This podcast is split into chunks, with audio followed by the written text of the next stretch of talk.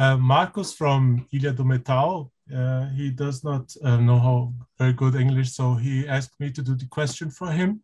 And sure. he wants to know uh, what was the challenge to keep Zetro on the vocals on Exodus, uh, since and um, and if um, for you persona non grata is a continuity for Blood In Blood Out.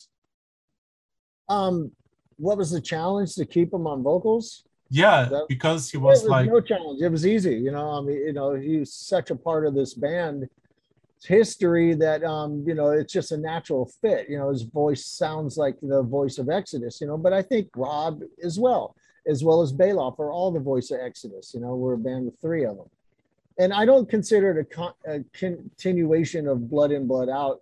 I just think I hold every album on its own individually, and uh, you know, this album's amazing, super good. I mean, and I love Blood In, Blood Out. Blood In, Blood Out was recorded, you know, it was kind of difficult, you know, because we changed singers and I was on tour with Slayer, communicating about vocals, you know, via email and on the phone and text. It's very hard to work on an album without you being there, you know. So this one was a lot, lot more comfortable.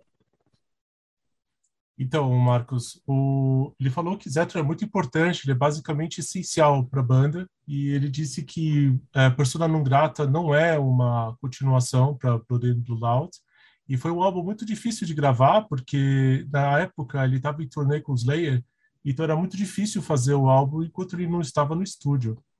Então, agora, com Persona Non Grata, tudo se mudou bastante. Então, é, para ele, a Persona Não Grata não é uma continuação, e sim uma evolução da banda.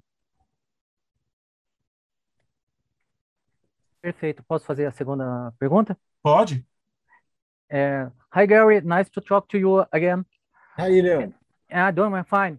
And uh, uh, my question is, with your experience in Slayer, what do you think these years bring to Exodus, to, to Exodus as a band? I'm sorry, can you repeat the question? Oh, of course. What you think your experience with Slayer uh, bring to the career from Exodus? What you learning with the Slayer that you are using with Exodus?